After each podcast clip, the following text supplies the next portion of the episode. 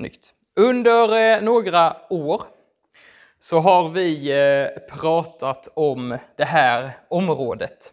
Ehm, och vi har gjort det utifrån ja, men någonstans en längtan, en bön och en vision kan man väl säga om att människorna som bor inom det här området ska få möta Jesus och bli hans lärjungar. Och vi har eh, Eh, in, I detta har vi inspirerats och talat om vad Gud gör ute i världen på många platser i, eh, i det som vi brukar kalla för rörelser av lärjungar som gör lärjungar.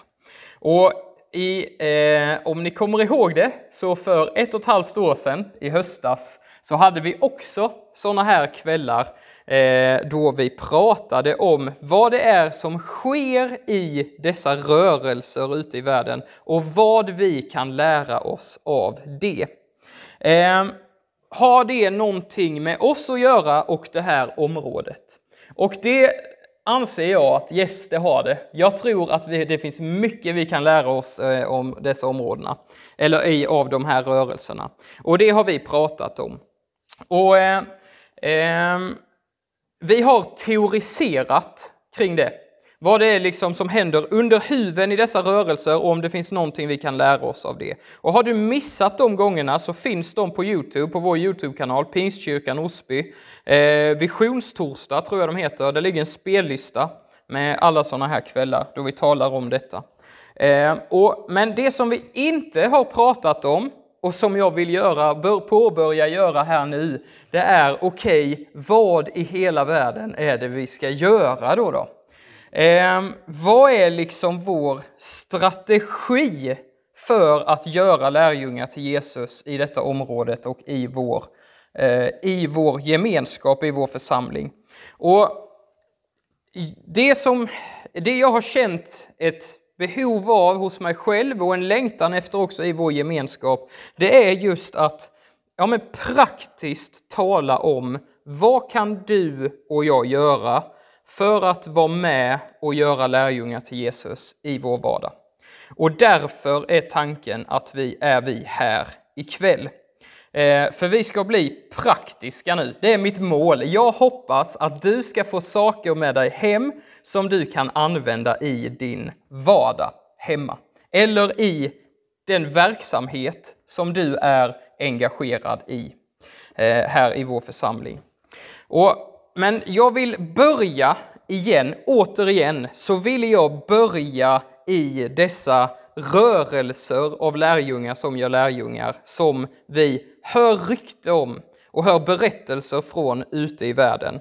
För det har släppts ny statistik och det, det är eh, väldigt, väldigt spännande och uppmuntrande.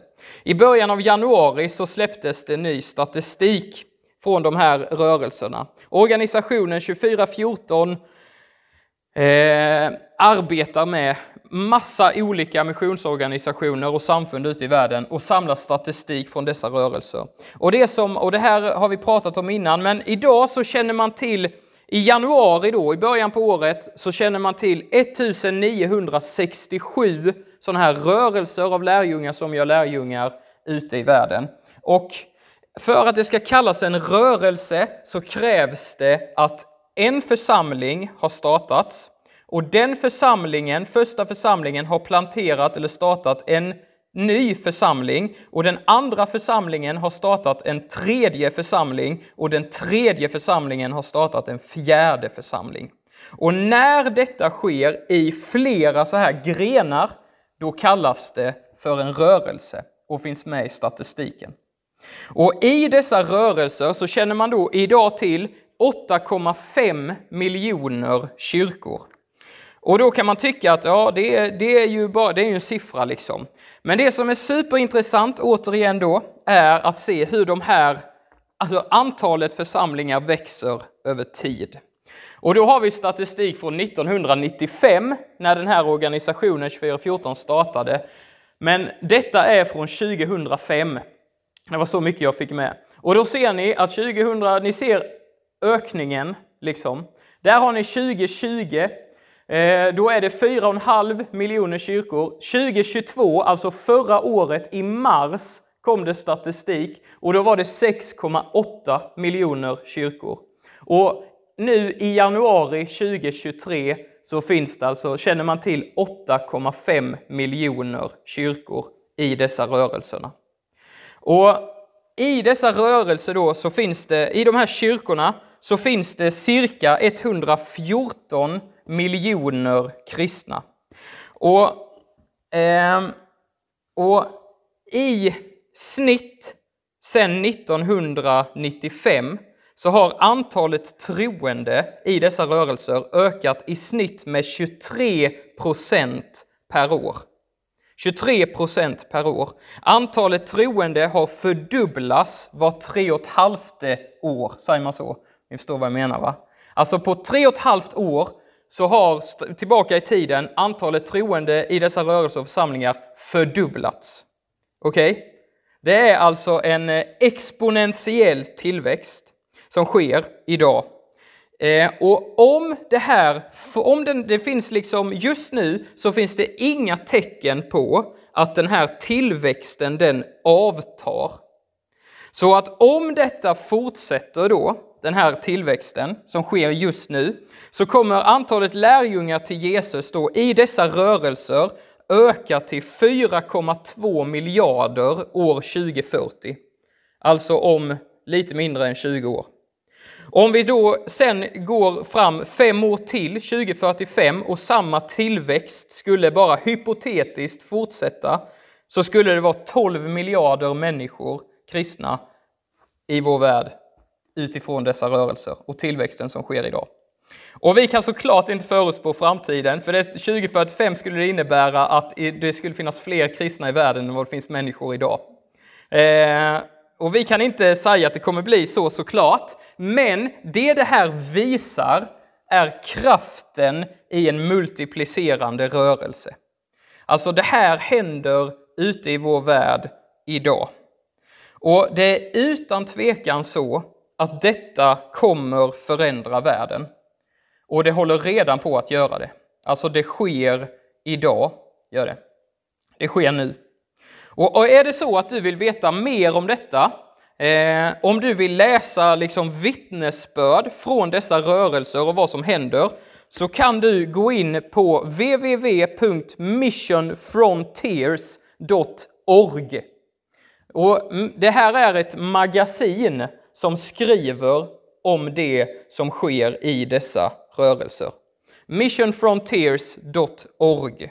Om du är intresserad, klicka in dig där. Det är superspännande läsning, verkligen. Och under några år då så har vi pratat om de här rörelserna och jag vill fortfarande hävda då att det här har någonting att, att inspirera oss i och hjälpa oss till att få se en rörelse av lärjungar som gör lärjungar växa fram i det här området som vi har pratat om runt Osby, i Skåne och i Sverige. Och vi har då pratat om detta tidigare, vi har teoriserat över detta och det kan du ju då se på vår Youtube-kanal om du har missat det, det finns där. Men det jag har känt då nu är, okej, okay, vad gör vi praktiskt med allt detta?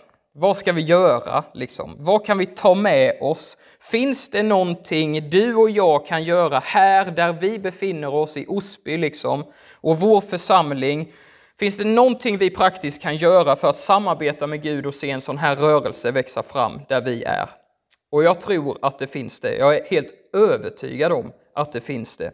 Och utifrån det som vi har pratat om tidigare då, och vad jag har läst om alla dessa rörelser, så vill jag då under några torsdagar i vår presentera en strategi för hur du och jag kan vara med och starta en rörelse av lärjungar som gör lärjungar här där vi befinner oss. Och Det vi ska prata om då är det här. Och vid första anblicken så kan det se jättekonstigt ut, men det kommer bli klart. För Planen är att vi i vår ska gå igenom vart och ett av dessa stegen. Det här är en rörelse alltså. Jesus i mitten, han ska vi prata om lite ikväll. För det är alltid bra att prata om Jesus. Och vi ska börja uppe i vänstra hörnet där. bön och fasta. Och så är det en rörelse som går runt och sen vidare.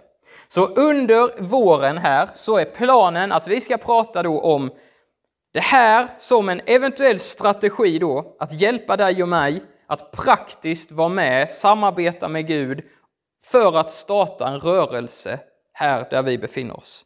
Bön och fasta, leva som missionärer och praktisera Jesu liv, sök fridens person, starta upptäckargrupper, forma nya församlingar och så träna nya ledare. Det här är typ det som vi kan lära oss av dessa rörelser. För detta, oavsett var de här rörelserna sker ute i världen, så i, på varje plats och i varenda rörelse så pratar de om detta på olika sätt. De använder kanske lite olika ord, men i kontentan liksom så är det detta som sker. Och vi har varit väldigt duktiga på historiskt att förklara varför vi ska göra lärjungar till Jesus och att vi bör göra det. Eller hur? Vi är alla överens om det, skulle jag tro. Eh, vi vill det, eller hur? Det är vår längtan. Men många gånger är min egen uppfattning är att, att vi har missat att förklara hur vi ska göra det. Hur kan vi vara med liksom? Och jag hoppas att du på dessa tillfällena ska då få reda på hur du kan vara med och vad du kan göra och få redskap med dig hem som du kan använda. Så det någonstans är det som jag, min förhoppning och min bön inför dessa kvällarna, att du ska få någonting med dig hem varenda gång som du kan använda för att vara med i den här rörelsen. Ehm, men jag skulle vilja be en bön nu innan, vi, innan jag drar igång med första grejen. Fader i himmelen, tack för din stora nåd, Herre, och kärlek. Tack för att vi får vara här, Jesus. Tack Gud för att du kallar oss för dina, att vi får vara del av din familj, Fader i himmelen. Jag tackar dig Gud för allt som du har gjort för oss, Jesus, som har lett fram till den här stunden, den här kvällen, till att vi sitter här och lyssnar ikväll, Jesus. Jag tackar dig för det. Tack för din trofasthet, Gud. Och tack för att du också kommer vara trofast framåt, Herre. Tack Jesus. Och jag ber Gud för det här som vi ska prata om dessa torsdagskvällarna, Herre. Jag ber Jesus att det skulle få väcka någonting i oss, Herre. Att det skulle få väcka tro i våra liv, Gud. Att det skulle få uppliva oss, uppliva vår tro, Herre. Och också att vi skulle få redskap att använda, Gud, så att vi kan få vara till välsignelse för vår bygd, Jesus, för vårt samhälle. Och du vet precis vad vi kommer med hit ikväll. Du vet vad som ligger överst i våra liv. Herre, jag ber Jesus, ske din vilja den här stunden. Jag ber att du skulle möta oss Jesus var och en. Gör det Herre. Tack för att du är här. Älskade Jesus. Amen. Amen. Och vid första anblicken då, när vi pratar om detta, så kan det tyckas lite kanske överväldigande och okej, okay, hur i hela världen ska detta gå till?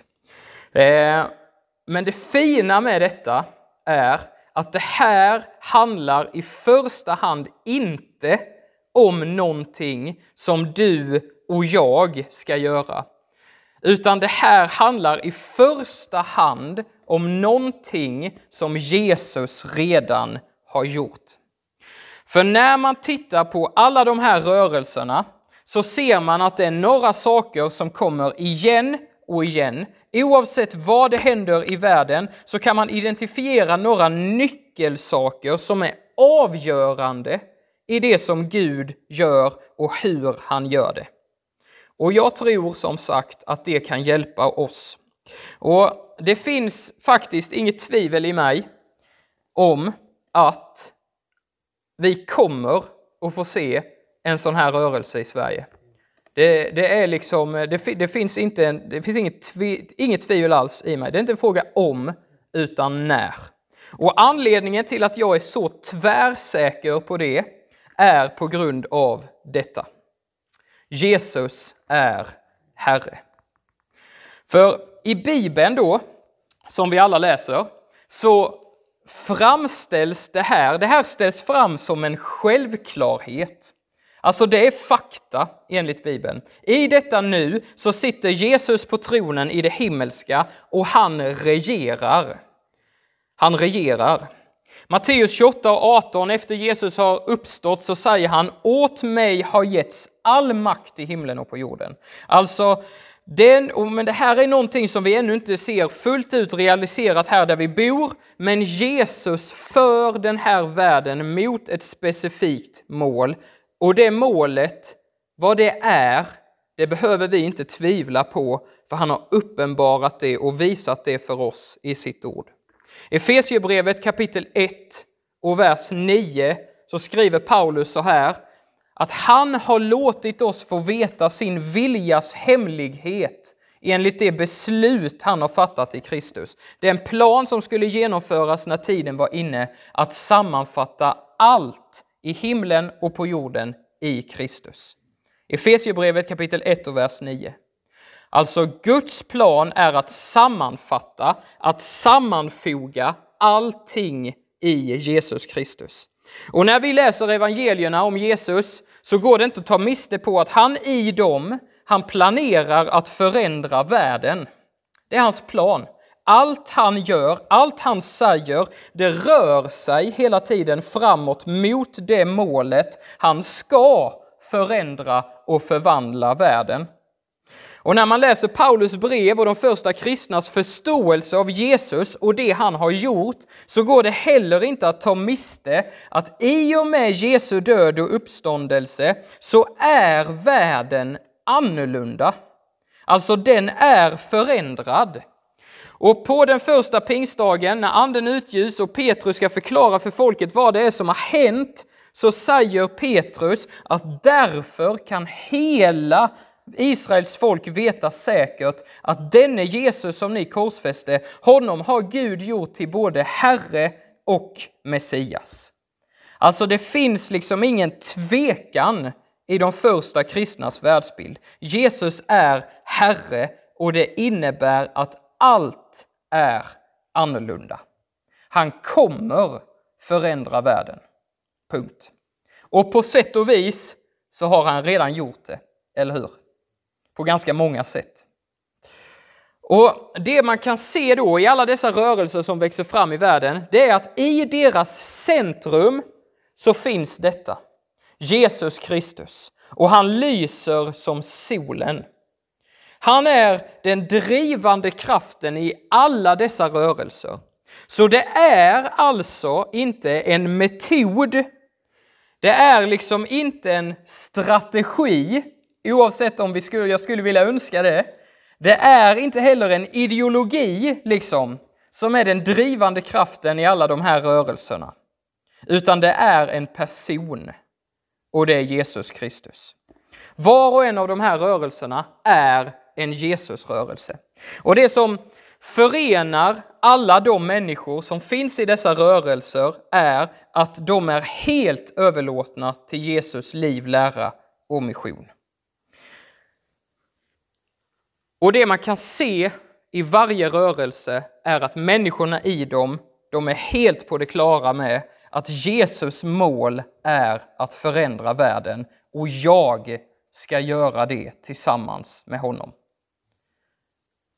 Och ni vet att ibland så, så kan vi nästan raljera över de människor som säger att ah, men jag ska minsann förändra världen. Och så kanske så här ungdomlig entusiasm liksom. Jag ska förändra världen. Men om du är en kristen och kallar dig för en lärjunge till Jesus så är det inget att raljera över. För det är precis det som du och jag faktiskt förväntas göra enligt Bibeln och Nya Testamentet. Att förändra världen tillsammans med Jesus. Varför? Jo, därför att Jesus är Herre. Allt i himlen och på jorden ska sammanfattas i honom. Så frågan är då för oss, hur förändrar Jesus världen? Hur gör han det? Kan vi fråga oss. Och då har vi de välkända orden i Matteus 28, 18-20. Missionsbefallningen kallar vi den. Då trädde Jesus fram, han talade till dem och sa, åt mig har getts all makt i himlen och på jorden. Gå därför ut och gör alla folk till lärjungar. Döp dem i Faderns, Sonens och den helige Andes namn och lär dem att hålla allt som jag har befallt er. Och se, jag är med er alla dagar till tidens slut, säger Jesus. Jesus plan att förändra världen, sättet som han gör det på, strategin han använder, det är genom att människor blir hans lärjungar, får sina liv förvandlade av honom och lever ut hans herradöme i världen. Och typ det första Jesus gör när han kommer hit och går här i världen, det är att han möter Petrus, Andreas och Johannes och han säger till dem, kom följ mig, jag ska göra er till människofiskare, säger han. Alltså Jesus plan att förvandla världen handlar om att du och jag blir hans lärjungar och lever ut hans herradöme i den här världen. Han vill lära dig att umgås med honom, bli förvandlad av honom och göra det han gjorde när han gick här. Så Jesus planerar att sammanfatta allt i sig själv och han gör det genom att kalla människor till lärjungaskap, till frälsning och till tro. Det är så Jesus förändrar världen. Och detta löftet från honom, det är att det här gäller alla människor. Det gäller alla människor. Det gäller dig och mig. Och det som är så speciellt i de här rörelserna, det är att man ser att de agerar utifrån det som Jesus redan har gjort.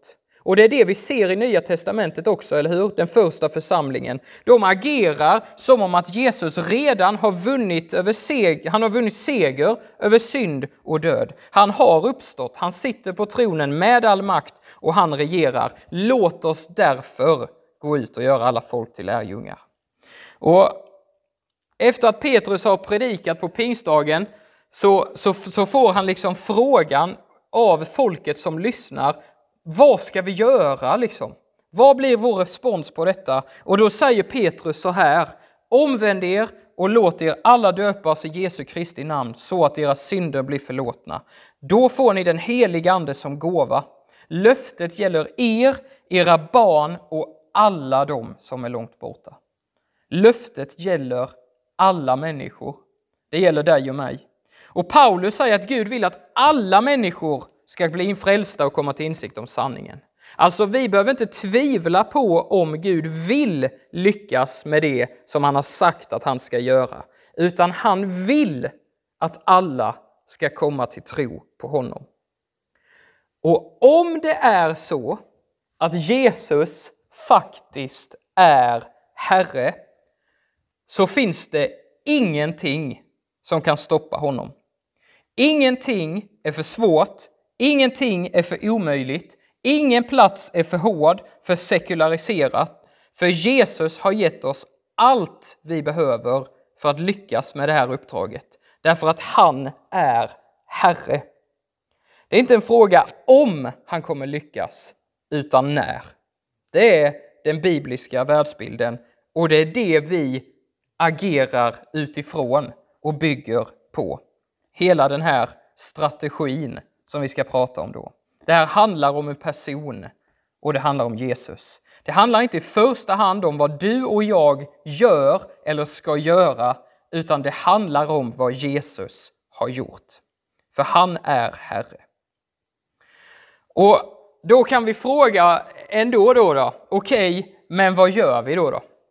Vad, vad, eh, vad ska vi göra? Eh, och det ska vi prata om i vår.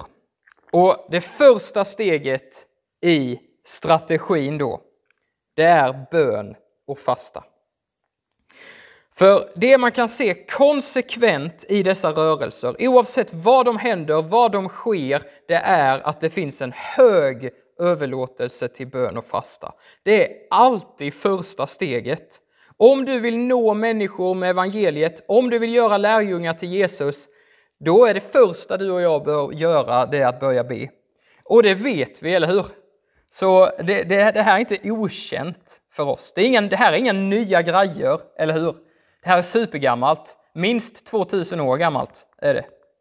Eh, men ett viktigt Jesusord för oss när vi talar om detta och om vi vill förstå bönens roll i arbetet för Guds rike och det här om vi vill göra lärjungar. Det är Johannes evangeliets femtonde kapitel.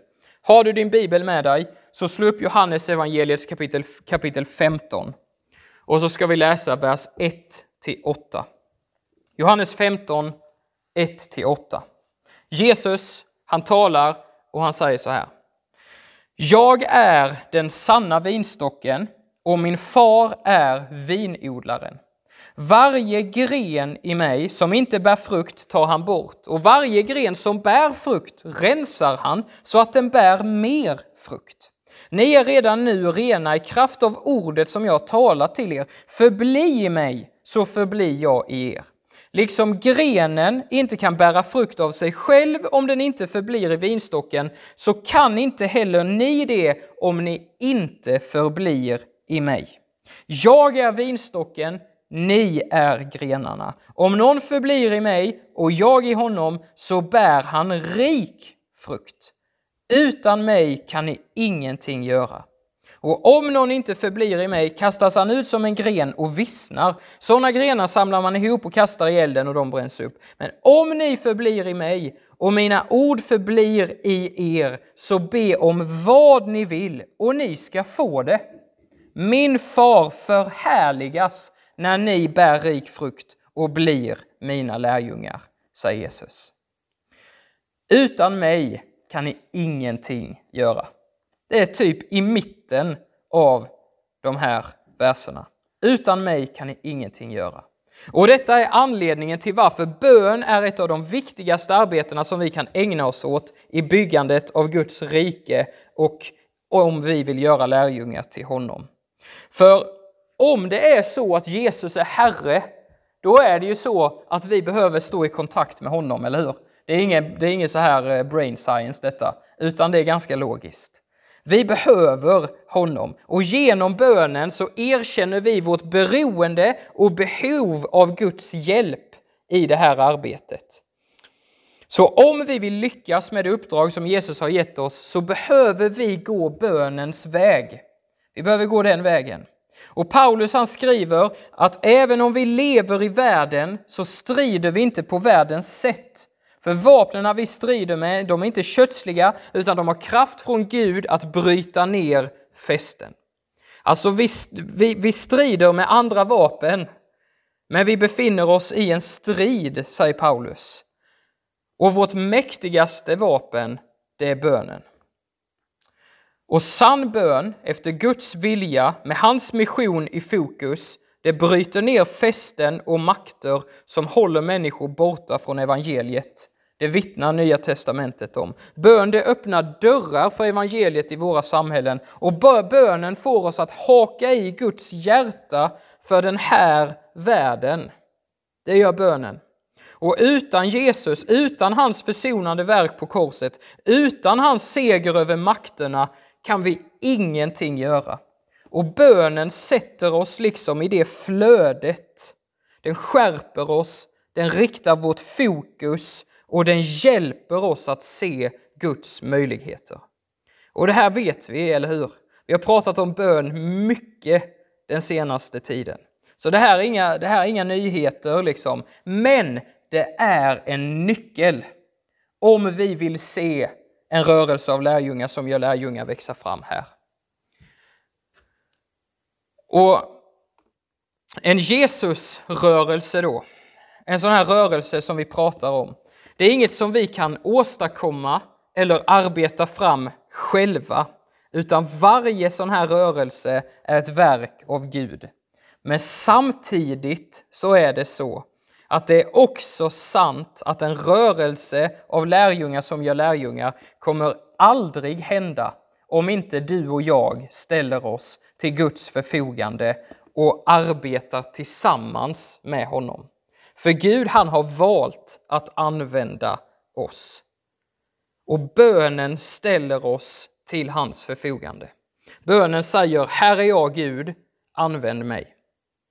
Och vi behöver liksom, jag tror att vi behöver bönen. Därför att vi, vi lever i ett samhälle där utmaningarna är många, eller hur? Vårt land är i desperat behov av Jesus. Desperat behov av Jesus. Och, och det man kan se genom historien det är att Jesus svar på varje samhällsutmaning det är alltid efterföljelse till honom och ett förvandlat hjärta. Och genom historien har vi fått se hur samhällen har blivit förvandlade när många människor har fått möta Jesus. Det har hänt i vårt land och det kan hända och det kommer hända igen. Det är inte fråga om, utan när. Och, men också kan vi också, vi kan ju också bara konstatera att i det samhälle som vi lever i, i det klimat som vi befinner oss, den kultur som vi lever i, så är det lätt att vi drabbas av missmod, eller hur? I alla fall för mig själv är det det, när jag tittar på nyheterna och hör och ser mig runt omkring. Men de goda nyheterna är att vi behöver inte drabbas av missmod. Därför att Jesus har gett oss ett uppdrag som inte är omöjligt att utföra. Han skulle aldrig ge oss ett sådant uppdrag, utan han har gett oss allt vi behöver. Men vi är dock i, tror jag, stort behov, i alla fall märker jag det i mitt eget liv, av andlig kraft och självförtroende och tro. Och var får vi tag på det då, om inte genom bönen? Utan mig kan ni ingenting göra, säger Jesus. Och Jesus, Gud, han vill detta mycket mer än vad vi vill det. Paulus säger i Andra Timoteusbrevet 2.4 att Gud vill att alla människor ska bli frälsta och komma till insikt om sanningen. Och vad vi pratade om i söndags, Gud vill inget annat än att umgås med dig och mig och våra vänner som vi har utanför. Alltså, vi behöver aldrig tvivla på om Gud vill starta en rörelse av lärjungar som gör lärjungar. Det vill han. Och i Johannes 4.35 så säger Jesus att lyft blicken, säger han. Se hur fälten har vitnat till skörd. Och genom bönen så lär vi oss då att se Guds möjligheter för vår stad, vårt samhälle och vårt område och vårt land. Den hjälper oss att se. Vi hakar i Guds hjärta. Och det här vet vi, eller hur? Det är inga nyheter. Så vad ska vi då göra i respons på detta? Vad gör vi? Ja, vi ska be såklart. Det ska vi göra. Men jag vill ge er två verktyg då som du kan ta med dig hem och använda för att börja den här resan som vi nu ska tala om eh, framöver. Och jag, det vi vill när jag tänker på vår gemenskap och på oss så som vi pratar, hur vi pratar och vad vi längtar efter, det är att vi vill odla en kultur av bön i vår gemenskap. Och om vi vill se detta hända så måste vi göra det. Och vi gör det redan, men vi behöver nära det liksom. Vi behöver nära bönen ibland oss. Bön ska inte bara vara något som vi tar till när det finns ett behov, utan min längtan är för mitt eget liv och för vår gemenskap, det är att vi ska andas bön. Det ska liksom vara, det, ska liksom vara ett, bara ett sånt mode som vi är inne i hela tiden. Bön, det är vår grej.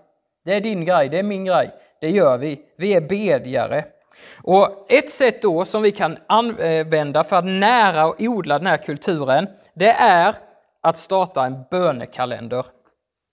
Och vad är det då? Det här är första verktyget du får med dig hem idag. Jo, när du kommer hem, eller där du sitter och tittar, så eh, kan du eh, skriva ner namnet liksom på så många personer i församlingen eller som du har runt dig som, som du kan komma på. Bara liksom brainstorma. Människor, syskon eh, som vi har liksom i Kristus. Och så skriv ner namnet på dem. Och sen varje dag, eller varannan dag, eller när du har dina bönestunder, full frihet, ingen fördömelse. Så så eh, ber du för ett namn på listan. Och om du skriver ner till exempel 30 namn så har du en person för varje dag i månaden. Eh, och när du ber, eller när du börjar dagen, tänk om du skulle skicka ett sms till den personen. Föreställ dig nu att du gör det i huvudet. Hej! Hur är det med dig? Idag ber jag för dig. Är det något särskilt du vill att jag ska be för? För tänk om vad som skulle hända om du en vanlig vecka fick typ två eller tre sådana sms. Hej, idag ber jag för dig. Är det någonting du vill att jag ska be för? Det hade lyft hela din dag, eller hur? Det hade lyft hela din vecka. Det hade gjort det för mig i alla fall. Eh, eller tänk om du tog för vana liksom att, att, att vara en sån som skriver de där smsen och, och, och det till människor som vi har runt oss. Alltså, vår, det hade förändrat och förvandlat eh, ditt liv, jag lovar. Det, det, det, skulle förvandla mitt liv. Det hade lyft hela dig. Eh, och tänk vad det skulle göra med vår gemenskap. Gemenskapen skulle öka, är jag helt övertygad om. Kärleken till varandra, den skulle öka. Alltså bön skulle bli någonting naturligt i vårt liv och i vår gemenskap om vi skulle committa till detta. Och det skulle förvandla hela vår atmosfär i församlingen. Jag är helt övertygad om det. Så det första verktyget som du får med dig hem, det är bönekalendern.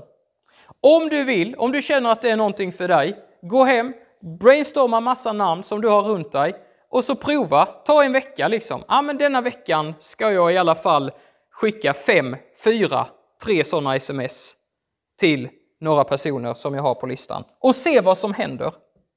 Jag lovar att det kommer få mer smak alltså. Och det andra verktyget som du får med dig hem, det är bönepromenad. Alltså vad skulle hända om du regelbundet i din vardag tog en promenad längs med gatorna där du bor. Liksom. Och samtidigt som du går så ber du för grannar, för husen du går förbi, liksom, för platserna du ser. Du ber att Gud ska öppna en dörr för evangeliet där du bor. Du ber att Gud ska sända dig till människor som är öppna för honom och att han ska sända människor till dig som är öppna för honom. Vad skulle hända om du tog för vana liksom och överlät dig att, att någon gång ibland i din vardag göra det? Jag kan ärligt säga att det har förändrat mitt liv och jag står inte och ljuger när jag säger det då. Det, det har helt förändrat mitt perspektiv. Bönepromenad, superenkelt. För Paulus han talar om att vi strider inte på den här världens vis. Vapnen som vi använder de är inte kötsliga, men de vapen vi har, de är kraftfulla. Och det främsta vapnet i den andliga kampen, det är bönen. Att gå en bönepromenad då du ber för ditt grannskap och samhälle, det är otroligt konkret. Superkonkret är det. Och när vi gör det så tar du och jag Jesus på orden och vi går ut, eller hur? Det är det han säger, gå ut och gör alla folk till lärjungar. Det kan inte bli mer konkret än så här. Okej okay, Jesus, I do it. Och bara det, att du kommer, bara det att du gör det kommer göra någonting med dig. Jag kan typ lova det. Du, du ställer dig till Guds förfogande, du hakar i hans längtan och viljan för varje människa i ditt grannskap. Det kommer öka kärleken till människorna där du bor. Så det andra verktyget du kan använda för att vara med och starta en rörelse av lärjungar som du gör lärjungar där du bor, det är gå en bönepromenad. Superenkelt, eller hur? Och ibland så är det så när vi hör sånt här, att vi tänker, så tänkte jag, det är alldeles för svårt detta alltså. Men det som de här rörelserna ute i världen konsekvent hela tiden visar är att det krävs inte så mycket mer än att börja så här. Med bönen. För vad skulle hända om du och jag tog för vana att några gånger i veckan skicka ett sms till människor som vi känner. Hej, idag ber jag för dig. Finns det någonting jag kan be för? Jag lovar att det kommer göra någonting med dig. Vad skulle hända om du regelbundet gick en bönepromenad? Tänk, föreställ er liksom att, att vi är, säg att 80 personer skulle anamma det här med en bönekalender, eller 50 personer. Det betyder att du någon gång då, säg att, säg att man gör det, ja men det skulle, ju, det skulle innebära troligtvis att du eh, kanske får ett sms några gånger i veckan, hej idag ber jag för dig. Det skulle förändra vår gemenskap. Eh, eller tänk er att vi är 40 personer som regelbundet går på gatorna i Osby och ber Gud om att han ska öppna dörrar för evangeliet. Hörni, det är så en rörelse startar. Det är så människor kommer till tro. Inte svårare än så. Och det sista jag vill säga ikväll, det är att om du bestämmer dig för att prova någonting av detta, det är glöm inte att ta tid då för att lyssna också. Att lyssna till Guds röst, för han kommer tala till dig. När du ber för någon på din lista, på bönekalendern, så ta bara några minuter och lyssna. Gud, är det någonting du vill säga till den här personen idag? Är det någonting du vill uppmuntra den här personen med? Och så bara lyssna.